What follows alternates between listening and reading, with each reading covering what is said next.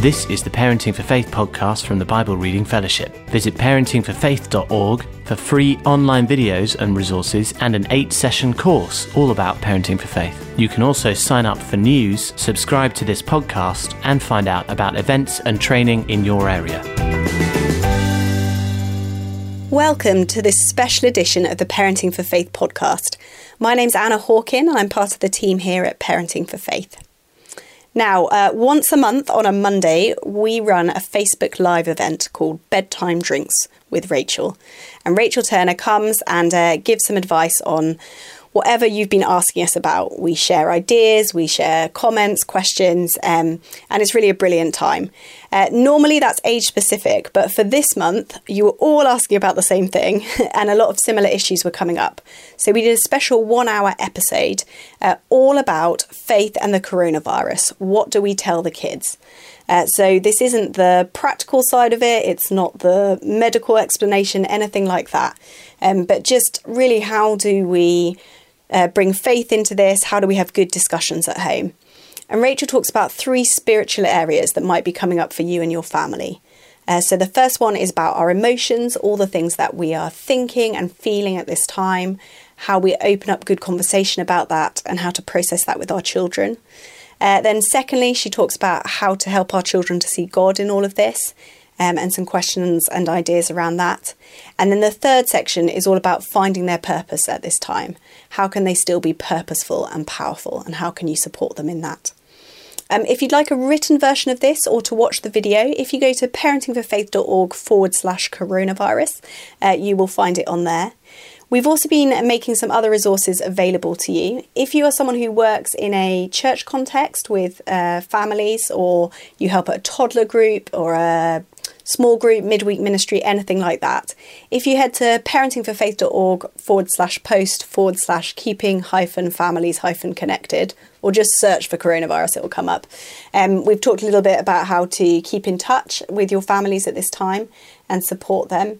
So that's available. We've also done a section on how to run the Parenting for Faith course online. Many of you will know that we have an entire course. It's free to stream or download online at any time. But this really talks you through, if you want to use it in your small group or instead of a Sunday service, how to do a video call with lots of people, how to do screen sharing, all that kind of thing, everything you need to know. So that's at parentingforfaith.org/course-online. Again, feel free to just search on our website for any of this. And the other thing that we are doing is until the end of April, the Parenting for Faith course watch party. We're going to make all the previous videos free. So what the watch party is a closed Facebook group, so it's private, where a group of us have been watching a session of the Parenting for Faith course. I've been popping up and giving questions for individual reflection and questions for group discussion. It's a social learning group, so you click on units and you click on the session afterwards, and you can add your thoughts, your comments, your questions, and interact with people from all over the world.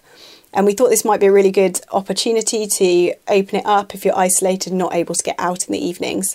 So we, even though we are currently on week 7, if you want to start from the beginning and join in with that, all of those videos will be available.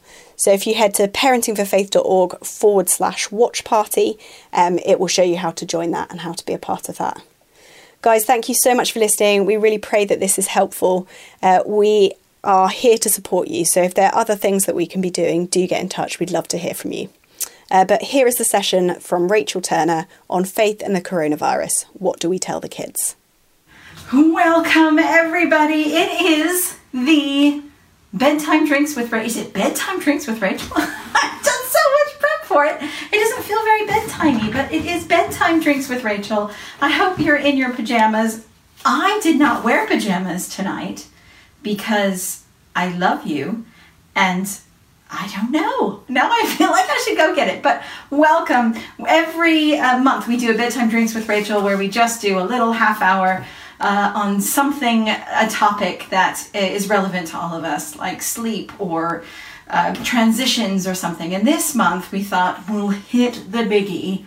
We will hit the coronavirus, because it's a big thing in all of our lives. I don't know about you, but I'm home isolating. So I'm on day ooh, I want to say 3. I don't even know anymore.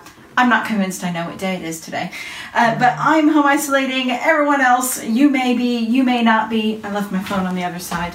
But it seems to be something that we are all facing. And I thought, let's wade in together. Let's sit around, have some drinks, and talk about this honestly. Because, I don't know, we can have some fear and worry about our children and about our families.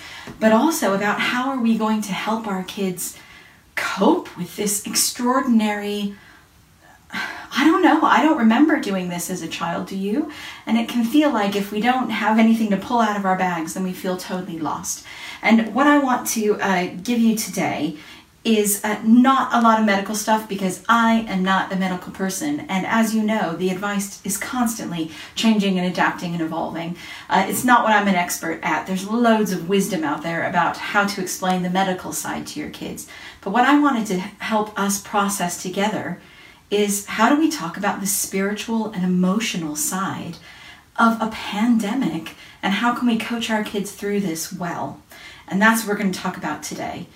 But because I know we're all fishing around in our bags, what I want to give you tonight is like a buffet, like a buffet of stuff that you may need and you may find useful. You will not find all of this useful, but what I want to do is fill up your bag of stuff to pull from, so that you can go, well, that's not my next step, but you know, in 3 weeks' time it might be. And so this really is just a buffet to help you find your next place. Your next step for your kids. And so I'm going to be here as long as you want. Instead of doing a half hour, we're going to keep going until nobody's watching anymore.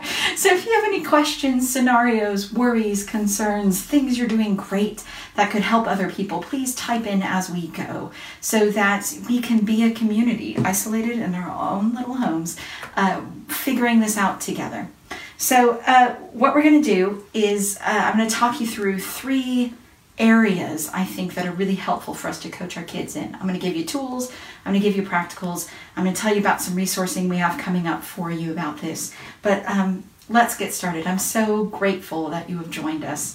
And I don't know about you, but I'm feeling pretty alone. And I'm glad that we're not. I'm so grateful for this, that we can be one community. So let's be a community tonight.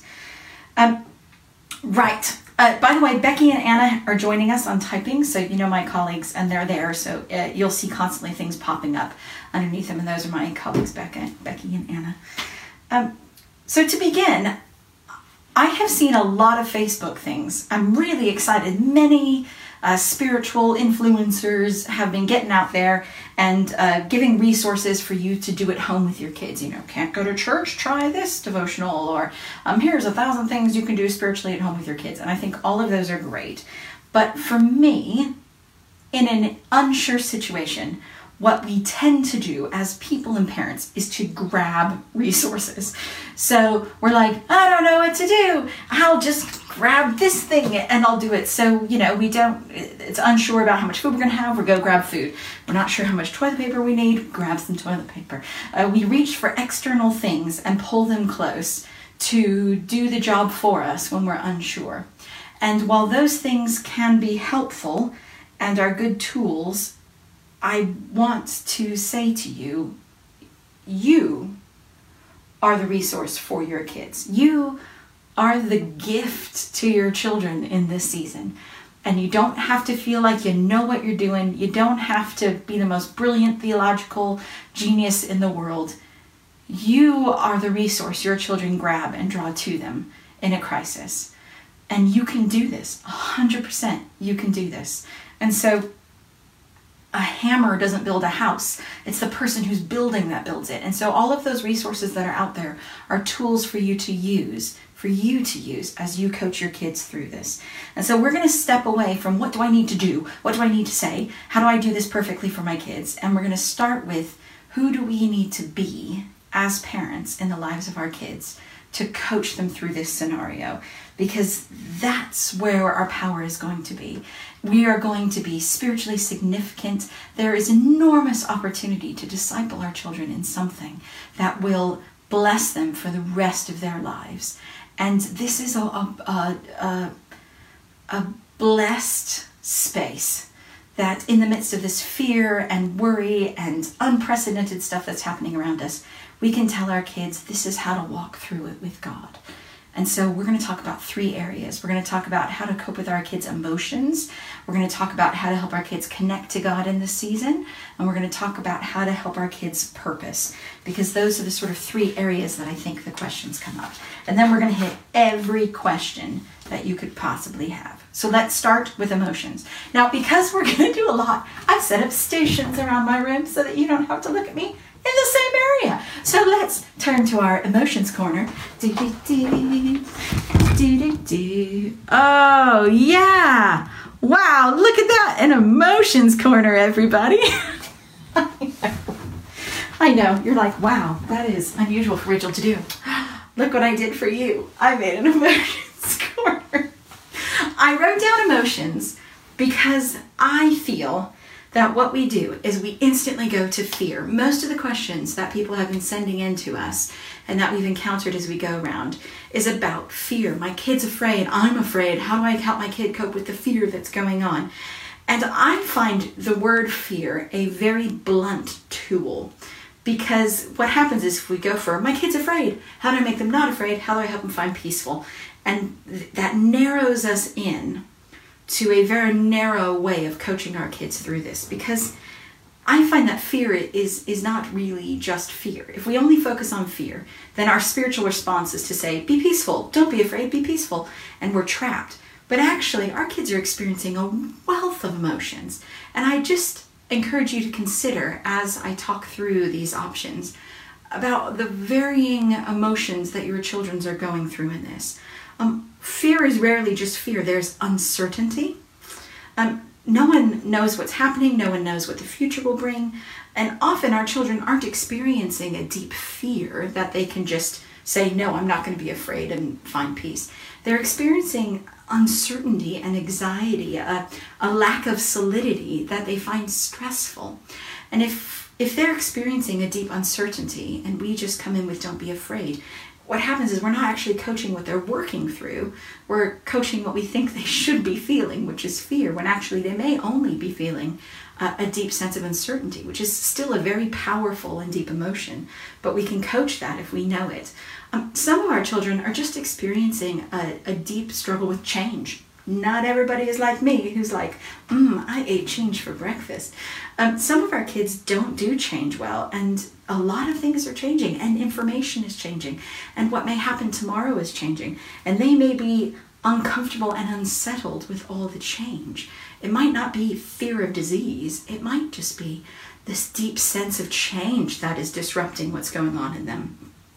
Some of them may be experiencing that fear of sickness or fear of dying or concern about hurting other people with the germs that they can't see.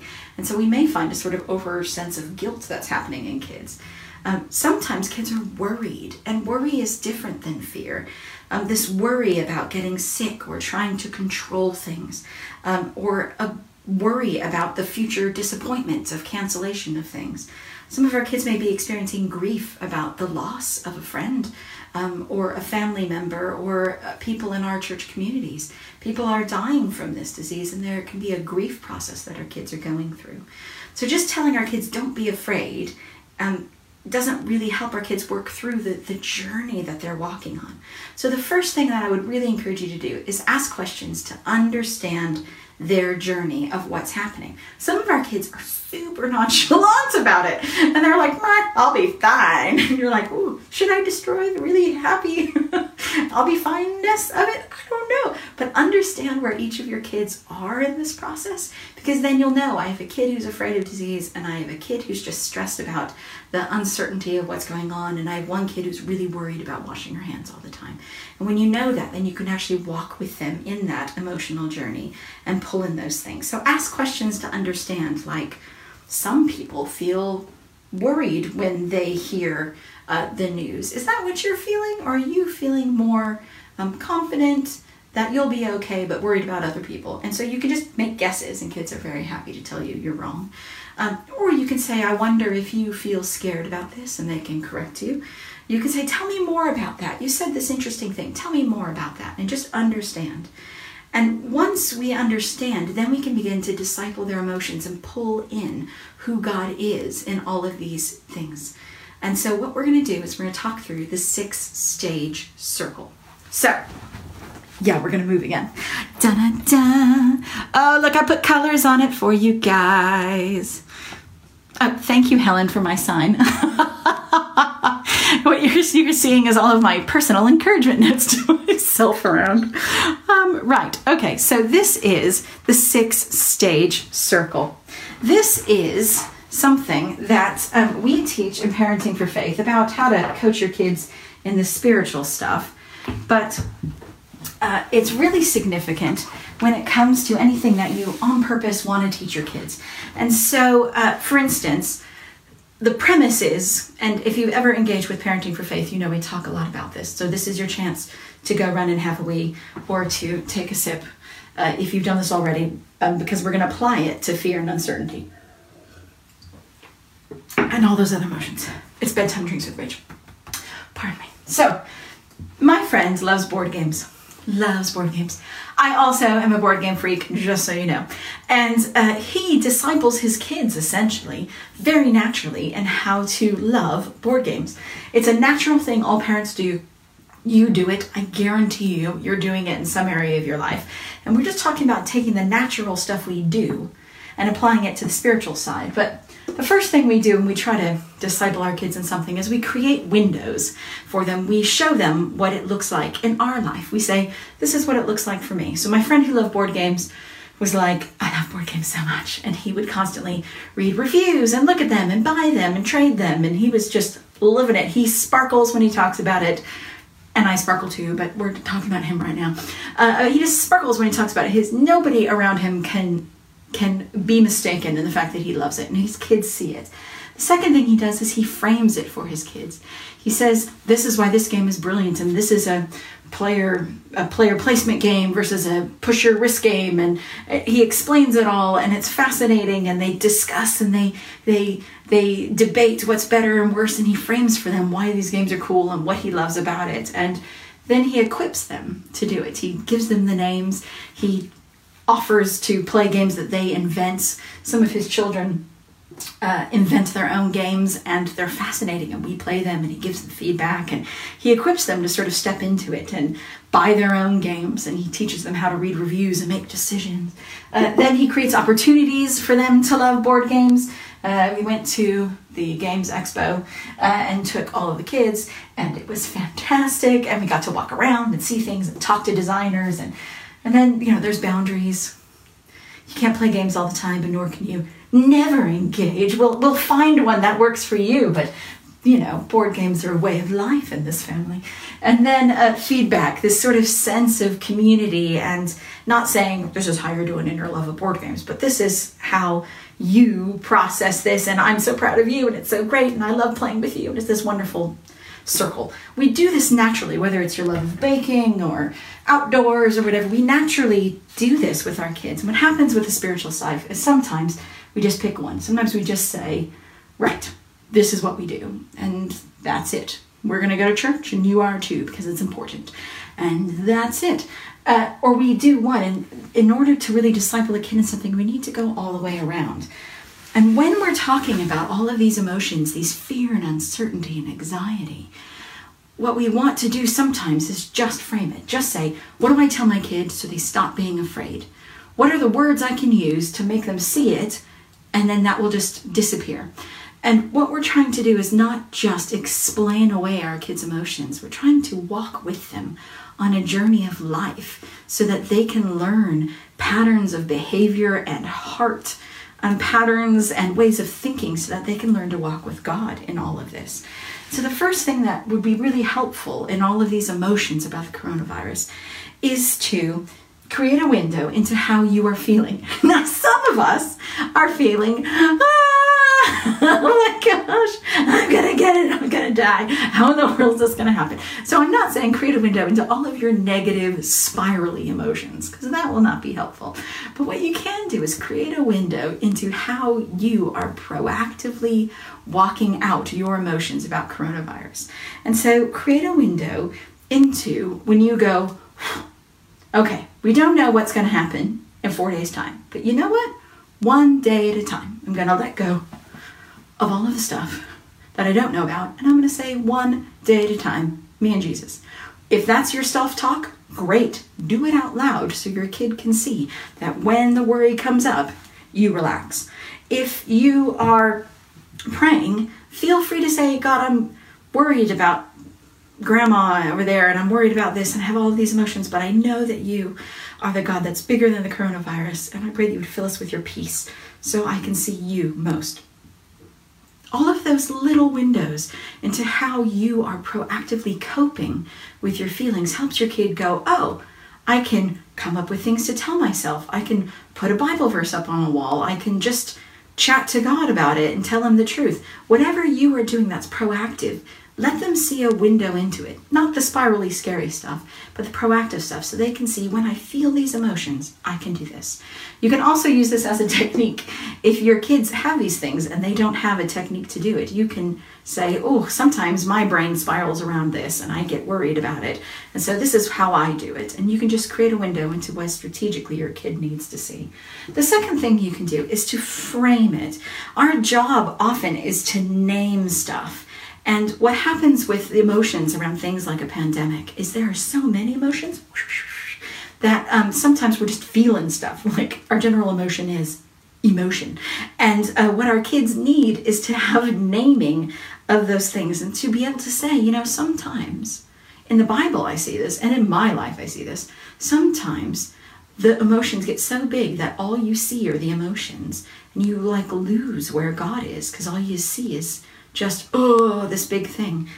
And that's sort of like what happens in our head, but that's not what needs to happen. And so what I do in this time and what we can do together is to move our eyes from all of those stuff and onto who God is right now. What is he doing? Where can we spot him? Because God is active and doing things right now, and he is bigger than anything that is happening. So where is he? What is he doing?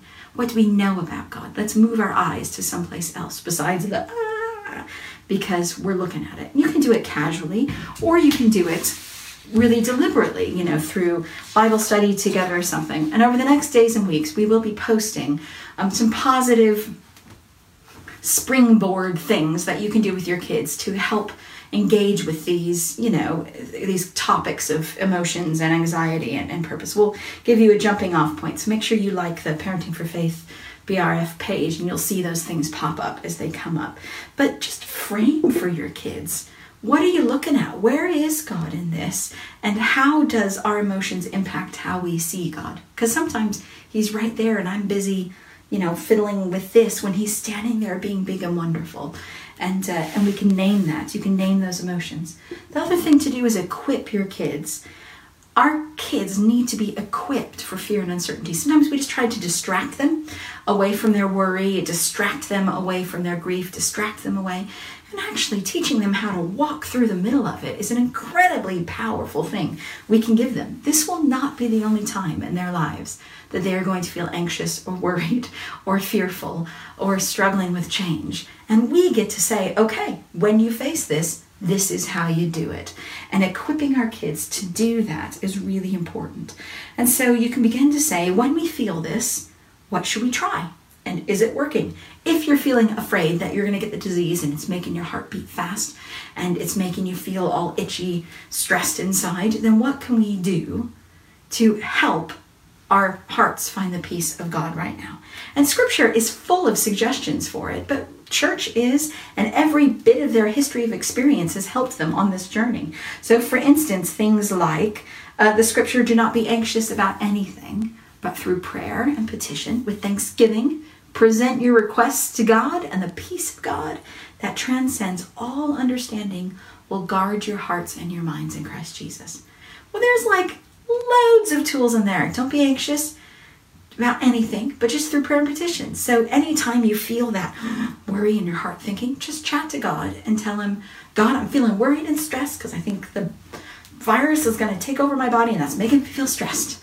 And then what's next? Thanksgiving. God, I thank you that you are bigger and stronger, and that you made pickles, and that chocolate exists, and that I have a family. And then the last bit of that verse is the peace of God will come. So then after we tell God what we're feeling, say thank you for some stuff, and let's take a deep breath and catch the peace that God promises will come when we do that. That's like 30 seconds, and your whole family can do that. And if that doesn't work, well, we know some of us find our peace in worship, and some of us find our peace by reading the Bible. Some of us find our peace by just going in the toilet and chatting to God. How do you want to try it when you're feeling those emotions?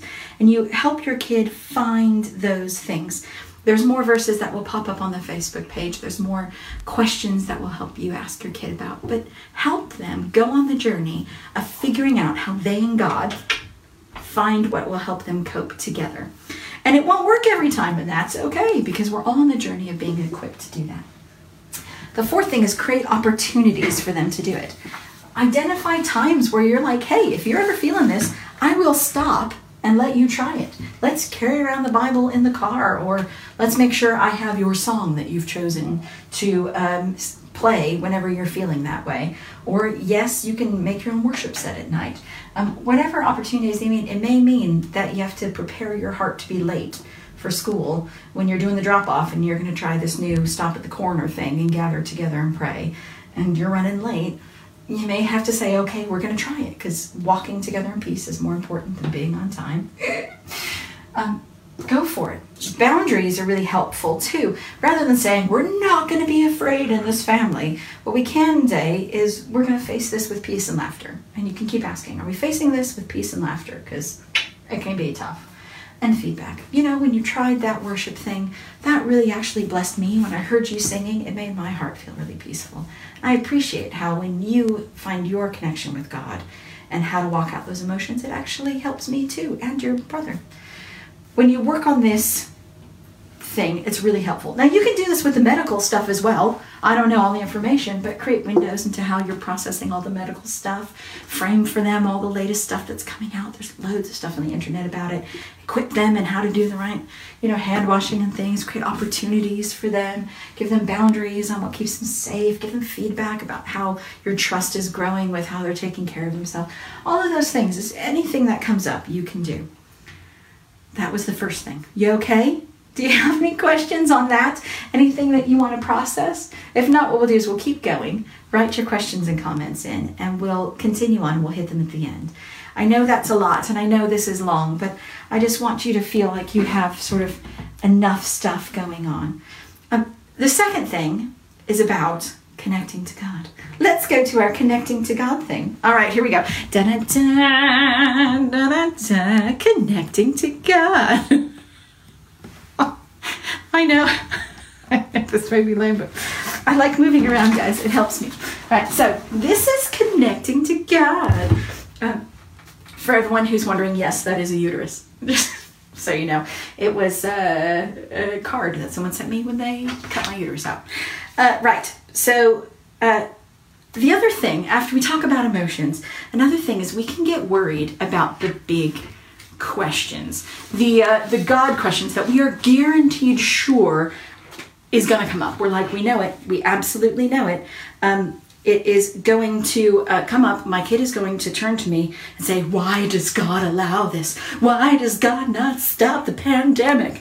And you're going to be stuck in the middle of a theological quagmire. And we can be quite afraid of all of the questions that are coming up. Why doesn't he stop it? Where is he? And first of all, I want to assure you that not all of you will get that question.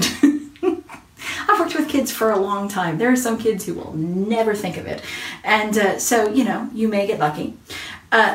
But what's really important is to not be afraid of those questions, because if you're getting those questions, that's really good.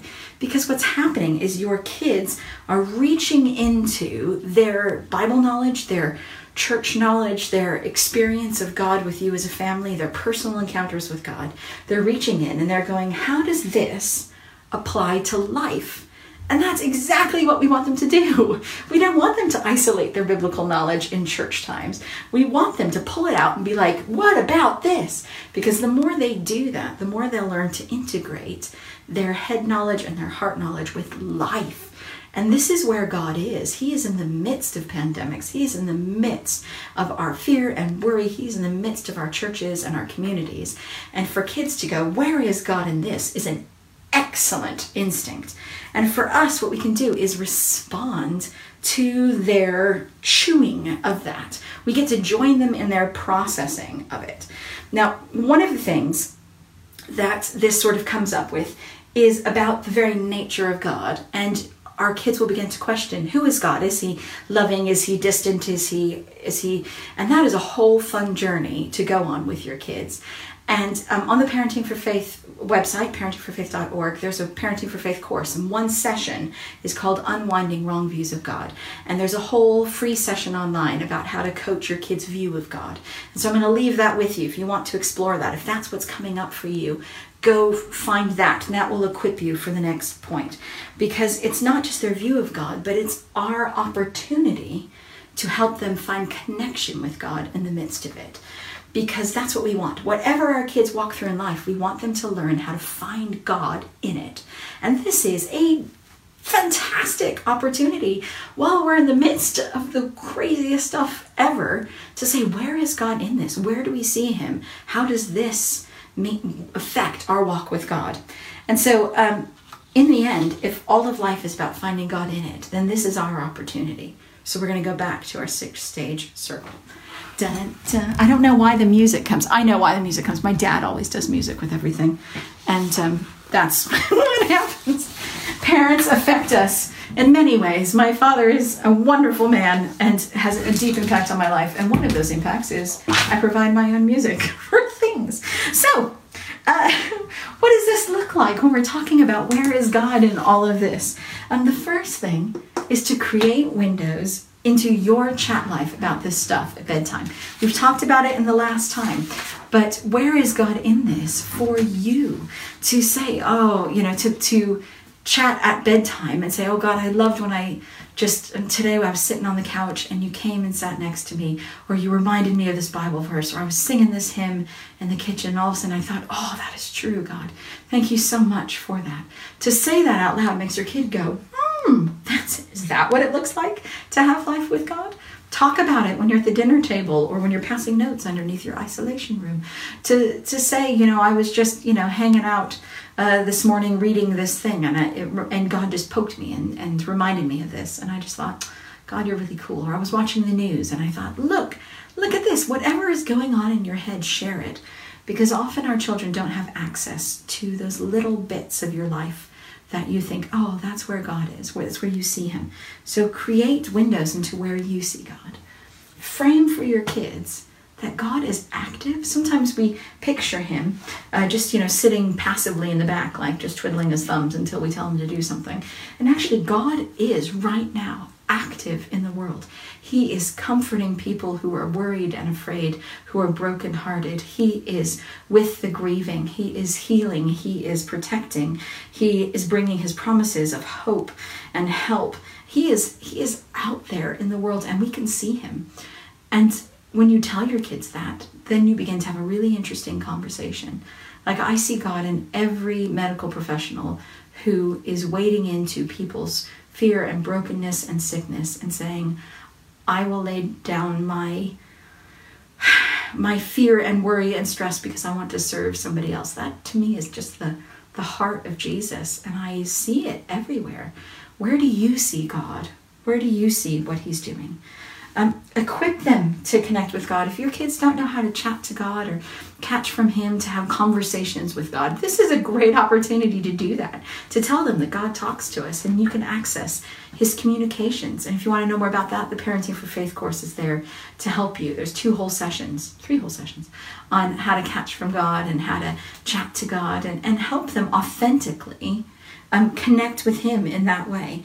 Create opportunities to wrestle with this stuff, to say, I wonder, today I was at the shops and I was looking at how isolated everybody was. And I was thinking, God, where are you? What are you doing? And it just made me wonder.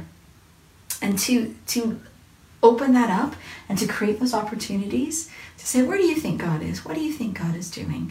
And to help those kids see, what was one place that you saw God moving or doing something today? What part of God's heart have you been grabbing onto? To ask questions, to assume that our kids are connecting with God is a really useful thing. Boundaries is a bit weird. What we can say is sometimes we talk so much about God and we forget to talk to him. So I've had massive theological conversations that are really interesting, forgetting that God is actually in the room. And so to be able to constantly remind kids that actually we can talk about God and stuff, but why don't you just ask him tonight while you're in bed? Or why don't we ask him, okay, God, one time today, I want to see what you're doing and think about it. And then feedback about all of these questions and comments and concerns and how your kid's praying for you and how they're seeing God is so encouraging to you and to others, and to help them see the impact that one person connected to God is helping other people. That is a really significant thing. The other thing that we can do with this is to learn how to answer their questions with God connection. And so I am going to, I'll have to go, okay, we'll turn around. We're going to go over there. And I want to just teach you how to answer questions, because the big questions may come up. And sometimes we think, well, I don't know the big answers. So let's do this. I'm going to turn this around to here. There's a whole stuff on Facebook, I think. Was it Facebook? One of you will be able to tell, one of my team will be able to tell you about how to answer questions. We did a whole session on it, and then I answered some live, so you can see me fumble around and see. But there's also some on the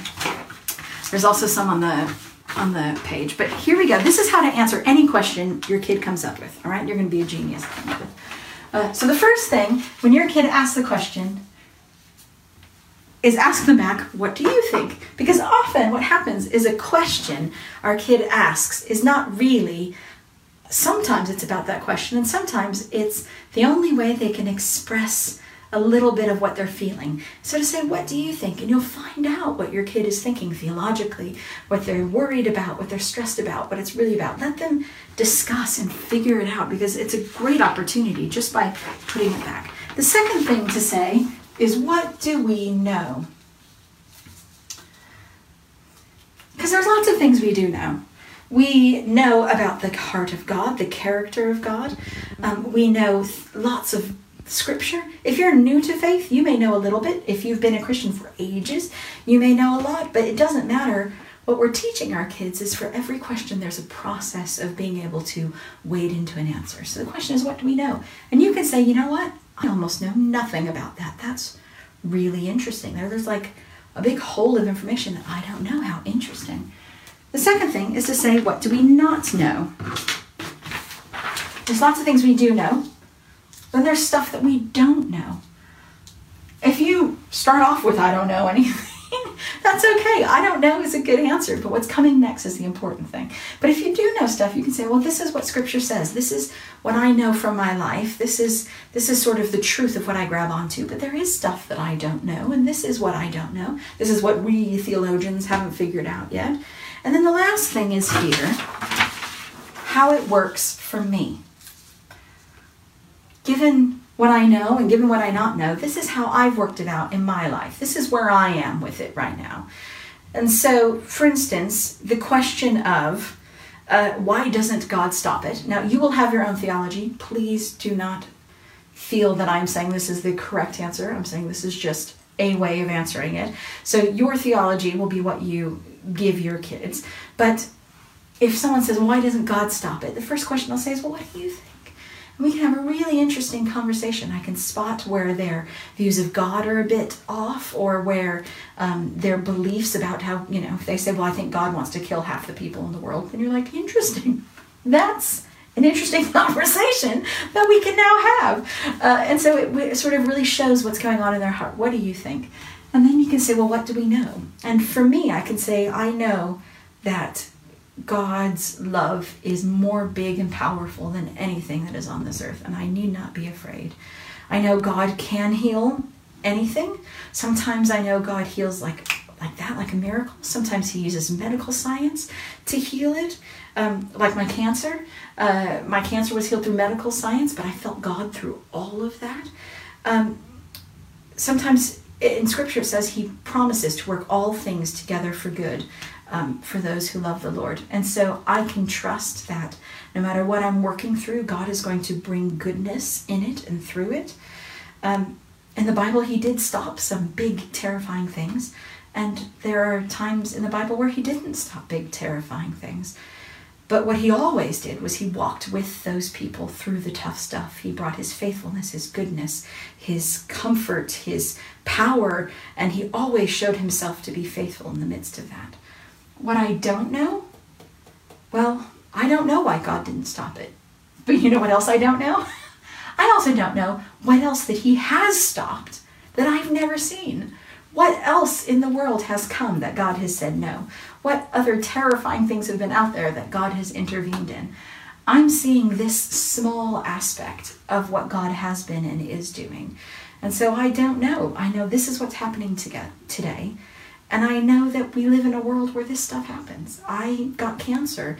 My friend died in a car accident. I have another friend who just dropped dead for no apparent reason. There are difficulties that we face in this life, and I don't know why this is happening now, but I know that all of the things I do know are true. And then how do I cope with that? Well, I pray and I intercede and I ask to see God where he is, and I change my behavior according to medical science, and I look for God everywhere, and I tell him how I feel, and I say, God, use me to help others. And I'm not focused on why God did something. I'm just focused on where he is and what he's asking me to do. How do you feel about that? What do you think? And then you're off in a really interesting conversation. So whatever the conversation is, whatever the question is, you got it. If you know absolutely nothing, if you go, what do you think? And you go, I have no idea. I'm completely in the dark about it. But how I cope with when I'm in the dark about it is I go talk to people who are wise. So let's call up our senior pastor, let's call up our friends, let's look on the internet and ask this question and see which answer we think is right. Let's buy a book, let's figure it out, because just because I don't know doesn't mean that God isn't real, isn't true. It just means I don't know that bit yet. And you model that it's okay to not know. So when you answer those questions, you got it. So between the 6-stage circle and between doing these what you know and not know and showing them how connection with God is, then they have all these emotions that you can walk them through. And you can say, there are so many opportunities to connect with God about it.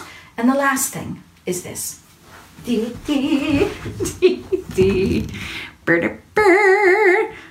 Boom. Purpose. The last thing that is really helpful that I find is focusing on this thing. We have coping, helping our kids cope with emotions. We have helping our kids connect to God. The last thing is about purpose. We can be so self-focused in this season, so worried about isolation and protecting ourselves and protecting other people and I can't remember the word. We have to sit 6 feet away from each other. And as an introvert, part of me is like, I'm enjoying this. But other times it's terrifying. You see this disconnect between people. And we can become very self-focused in this season. And I love in Scripture that one of the first things that God spoke to people, in Genesis, it says that he spoke to people, he blessed them, and then the very next thing he said was to give them their job, to give them their purpose. The heart of who we are is purposeful, powerful people, and God is inviting us into his plans and purposes. And if our only purpose is to be selfish and self-focused, what happens is we miss a significant part of the heart of God and a significant part of who we are. And so helping our kids find their purpose is really significant. If this is a whole area you want to explore and push into, considering you're home and you got time, it's in this book called, sorry, I wasn't planning on doing this, Parenting Children for a Life of Faith. It's the omnibus version. And there's 3 books in here, Parenting Children for Life of Faith, Parenting Children for Life of Purpose, and Parenting Children for Life of Confidence. And if you want to explore that whole area, it's in that book. But we have a purpose to love and care and lay down our lives, mercy and care for the vulnerable, and to love our neighbor as ourselves and to pray and intercede. We have so many purposes that our job is not just to survive hanging out in a room. Our job is to still be purposeful in every season, and we can help our kid find that. How? Back to the 6-stage circle. This is our last one. Feel free to write in any questions you want me to hit after this, or any ideas or any reflections that you've been having. So what does this look like? In creating windows, It's about talking about what you feel God is asking you to do. And sometimes I feel, I don't know about you, but you know, those fantastic little cards have been going around on Facebook and other media where, you know, you can drop it by your neighbor and say, you know, hey, this is, you know, I'm here and I'm here to help. And I think that's great if that's something you want to do. But some of us are struggling with a fever and have sick kids. And we're like, I'm not sure I can care for the whole block as well as me. But that's still purpose. And so you still have a sense of purpose. You still can say, you know, I feel right now that God is saying, my job is to sacrificially care for you guys. And every time I get up and get you a drink when I'm still feeling fevery is my way of saying I love you and I serve you and you're my neighbor today.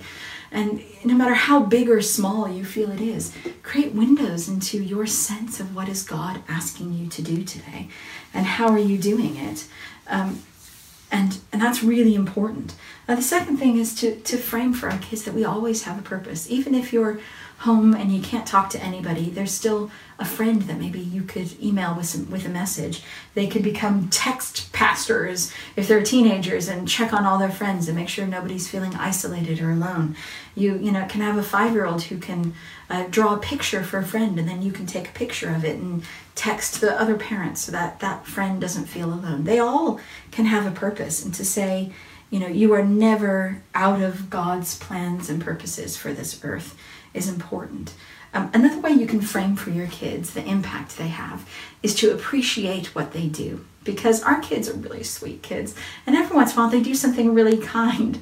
And so when they take their plate into the kitchen to you know, to clean up after themselves, to say, I just want to say I appreciate you doing that without me having to ask, because it means that I can rest in how grown up you are, and I so appreciate you bearing the weight of you in this family. It is so helpful for me and I appreciate it. So framing through appreciation is something that's really helpful. Thank you for praying for me. Can you please pray for me? Thank you for saying those kind words. Thank you for encouraging me. That all helps them show them sort of how they can impact you and therefore how they can impact others. Equip them. Often, most of the time, kids aren't purposeful, not because they don't want to, because they don't know how. Kids freeze in the face of other people's pain often. That isn't because they're uncompassionate, it's because they don't know what to do. And so when you say, people are feeling lonely, what do you think we could do to help them not feel alone? And they can come up with ideas and they can do them. They're equipped to respond to the needs in front of them. Often they don't know what they can do about it, so they feel helpless and powerless, and often that feeds into emotions. But if you say, these are 1,000 different ways that we can be purposeful and powerful, what fits you, you know, what is in your heart to do, then we can begin to empower them on how to say yes, and how to say yes safely, and how to care for others in this family and outside.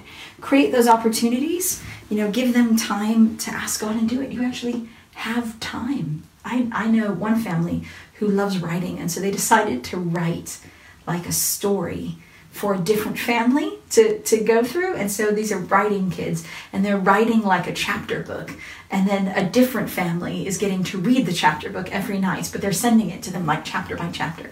So you have these families who are connected, and they're writing a sort of like God story adventure thing that's going on. What a great opportunity. If you have the time to do that, help your kids explore what they're called to do and how they can step into that. And create boundaries. We can talk about how we can take care of ourselves without being selfish and what that looks like. And so it's okay to take care of yourself, but it's not okay to do it in a selfish way, and what that looks like, and to call them on it, and to say it's so tempting to be selfish, and have great conversations. And then this feedback to help them see not only the impact that they have on others, but what God is doing. Having a purpose isn't about doing nice things.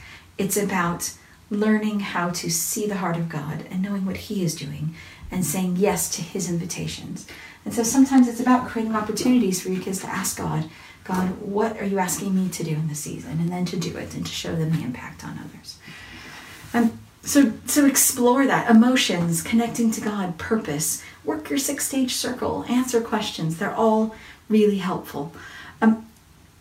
Questions. There's one question that someone sent in ahead of time, so I'll answer it. But if you have any questions, comments, concerns, ponderings, heresy flags, things that have been really helpful to you, please feel free to type them in. We'd love to hear. I'm just going to grab my phone to see any questions that are coming up. Right, so one of the questions someone wrote in was, my 3-year-old son loves hugging people at church, yes, and is really struggling when I told him no.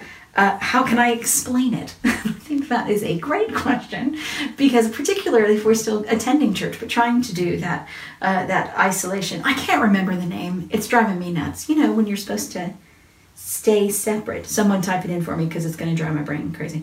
And so when we're supposed to do that, how do you explain that to a tiny person?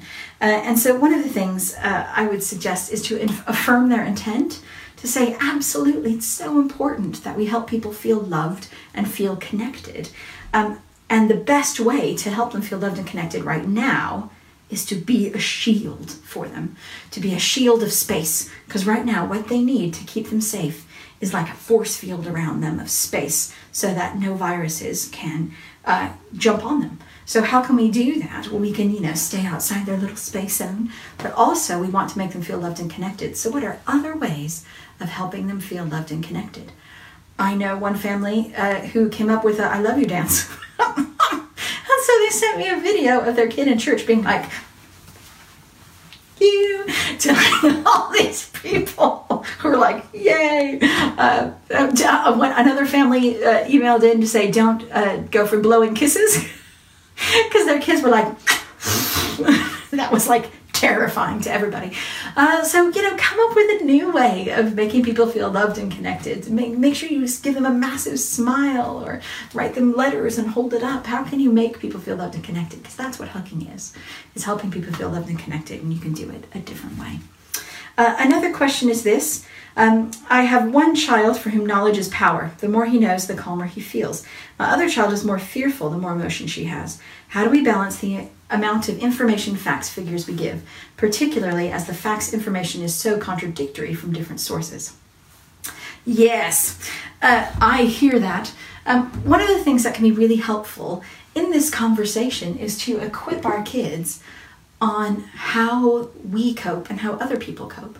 So to sit down and say to one of your kids, you find peace by having all the information and knowing all of the changes, because it helps you feel in control and it helps you know how to manage yourself. But your brother really struggles with all that information. It makes him feel overwhelmed and buried under things, and therefore it makes him feel unpeaceful. And so what we can do is, I can give you lots of information and we can explore and have that information, but we got to help you be wise with that information. And so that information is for you, your brain, and your heart, but we've got to take care of somebody else's heart. And so I'm trying to help you do both. So I'm trying to give you lots of information so your heart can be peaceful, and give your brother less information so that he can be peaceful and not feel overwhelmed. And I need us to partner with that, because we're all here to take care of each other. So rather than sharing information across everybody, we can share information individually and say, I need us to be team. That's part of how we care for each other, is caring for how each other's hearts work.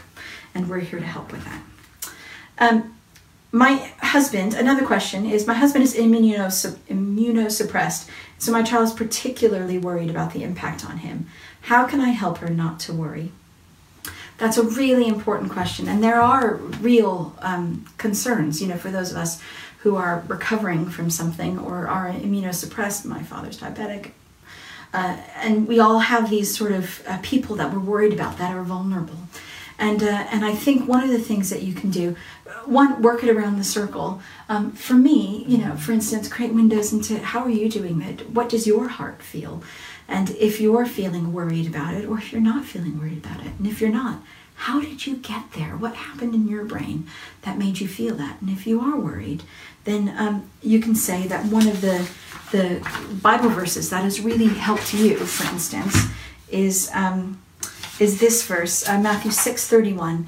So do not worry, saying, what will we eat? What will we drink? What we will wear? But seek first his kingdom and his righteousness, and all these things will be given to you as well. Therefore, do not worry about tomorrow, for tomorrow will worry about itself.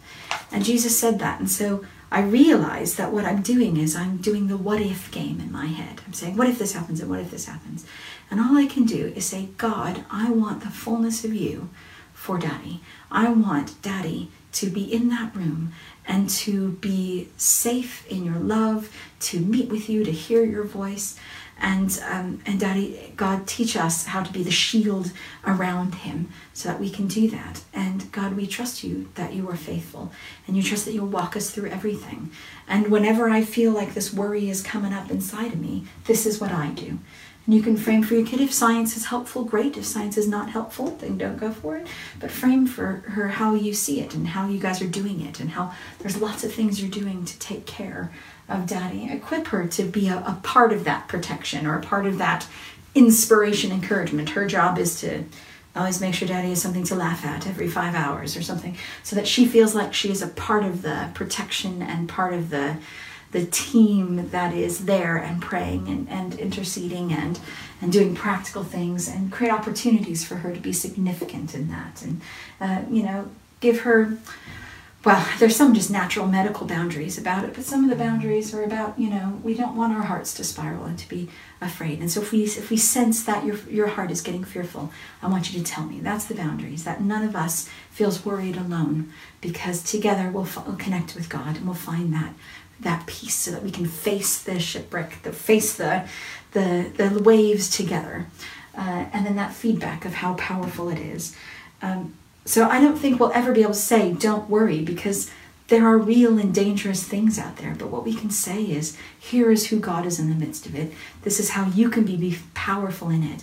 And this is how we can train our hearts to cling to God's peace. So whether it's a family worship song, whether it's a family Bible verse, whether it's whatever it is, you are on the journey together to walk this with God, no matter what comes. Another question: how do we help our kids through the disappointment of things they've been looking forward to being canceled, especially when you're disappointed too? Yeah. I think one of the things that's so releasing to kids is to be disappointed. I think sometimes we feel like we've got to put on a brave face for it. And sometimes it's just really nice to be like, it's so sad. And to experience that disappointment together. It's okay to be deeply disappointed. And when we let ourselves be deeply disappointed, it allows them to experience those emotions and to be frustrated and angry and disappointed. And then together you can sort of come up with a plan of what do we want to do? Do we even want to try to have a fun day on that day? Or should we just sit in our disappointment and be sad? Because we can do that sometimes. Sometimes it's just, it's rubbish, and that's sad. And but we don't want to let it take over our hearts. So let's give us 3 days to be really disappointed about it. We can complain about it as much as we want, and then we're going to have to get over it. Deal. And so sometimes it's all right. It's the getting out of it. How do we help our hearts not get bitter? But you can be sad for a bit. So come up with a team plan, because it'll never be able to replace it, but you probably could find something fun to work it out instead. From another woman: as a toddler group leader, how do I reassure and offer support to families when we won't be able to meet together? That is a great, great question. I think one of my ponderings, I guess, about that in terms of supporting families is, where do they naturally experience the need for support? I find sometimes that we rush in with support that they don't need. And so some of the things that might be helpful are to set up WhatsApp groups of 10 people who are willing to just support each other and chat to each other and be able to do that. If you have a toddler group, maybe you can connect them to a WhatsApp group with some small groups or some life groups who'd be willing to just pastorally check on them every 3 days and say, hey, how you doing? We know it can be isolating. How are you? Because when you're in church, you have this natural support group that often people in the community don't have when it comes to locally people. I know sometimes their support is, a half hour away. And so maybe you can connect in through relationships to have that pastoral check-in. I know some other churches have said, here's a phone number. Someone will always answer this phone number in case you just want to talk, in case you need something, in case you're feeling isolated and alone, pop on and talk. I know some people have hosted watch parties of just funny YouTube videos to keep people connected throughout the day. It's about pulling those people in close to you and trying to figure out how it's going. Right. Another one. Do you have any creative ideas on ways to stay connected with our church family while in isolation, especially for young children?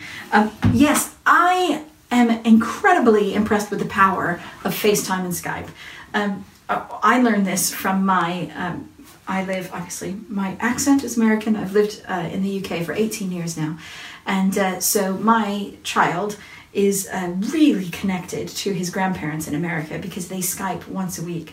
And I have been amazed through his decade of life that they have managed to play for an hour, 2 hours sometimes, just on Skype, playing Legos, playing they're playing games. You can do loads of things. And so when you have families, you can actually pull out a board game that you both own and play board games together over Skype, or you can coordinate, you each building 5 Lego things and having a pretend Lego battle across it, or sending challenges and pictures to each other. You can create all sorts of fun stuff without having to get your bodies together, but you can plan FaceTime dates and Skype dates, and it's amazing what you can do when you just sort of say, here, have a phone, you can Skype and do whatever you want for the next hour with your friend. What they'll end up doing. And so facilitate those things. Do a group Skype of all of the kids of different kids groups, and you can have a midweek group where everyone's sitting around talking and having hot chocolate that the parents facilitate. Enjoy, do it. I'm looking and I don't see any other questions. If you have any other questions, please feel free to type them on, and I will either record another video or will message you about it. Keep looking out on the Facebook page, because we'll put up some springboard resources for you to have to help your kids process some of these big things that may help you go. Check out the free Parenting for Faith course on the website if you want. It's there, and we have a podcast with right now 60 episodes of things for parents called the Parenting for Faith podcast, if that's something you want to tie in. But the last thing I want to say is you got this. You got this. You are the parents. You are the right parents for these kids in this season, in this time. You are wise enough. God will give you the wisdom if you need it. But be bold. You don't need to know all the answers. You are the gift for your kids. You are the resource for this season, and you can do it. And so I just want to pray for you now. God, I thank you so much for who you are and what you are doing. I thank you, God, that in the midst of such frightening things like this coronavirus epidemic, this pandemic, that we don't know what's going to happen next. We don't know what's going to happen to our family and our communities. We don't know how it will impact for the next years to come. God, that you are the God above all. You are the God who sees all and knows all. You are the God who is active and out there in the world, doing things, protecting people, bringing comfort, bringing your healing, bringing your power, moving hospital beds around. God, I can't even fathom all that you are doing for good, turning all for the good of those who love you. God, I pray for those who don't know you yet, that they would hear your voice in this season, that they would sense who you are. God, I pray that you would put us in connection with those who are lost and lonely, who need you, that we may in our little way, be a small part of your great plans for this world. And God, I pray for our children, that they may have a season of connection with you, that they may draw close to you, that they may discover new things about you, that they may discover new ways of hearing you and sharing their hearts with you, that this season will be a time of solidification of their faith and their journey with you, that they may walk strong in the future. In Jesus' name, amen. Have a good night. Solidarity to everyone else who is in isolation, and keep connected, everyone. We're here for you because we're trapped in houses, so we've got lots of time. Have a good rest. Bless you. Bye.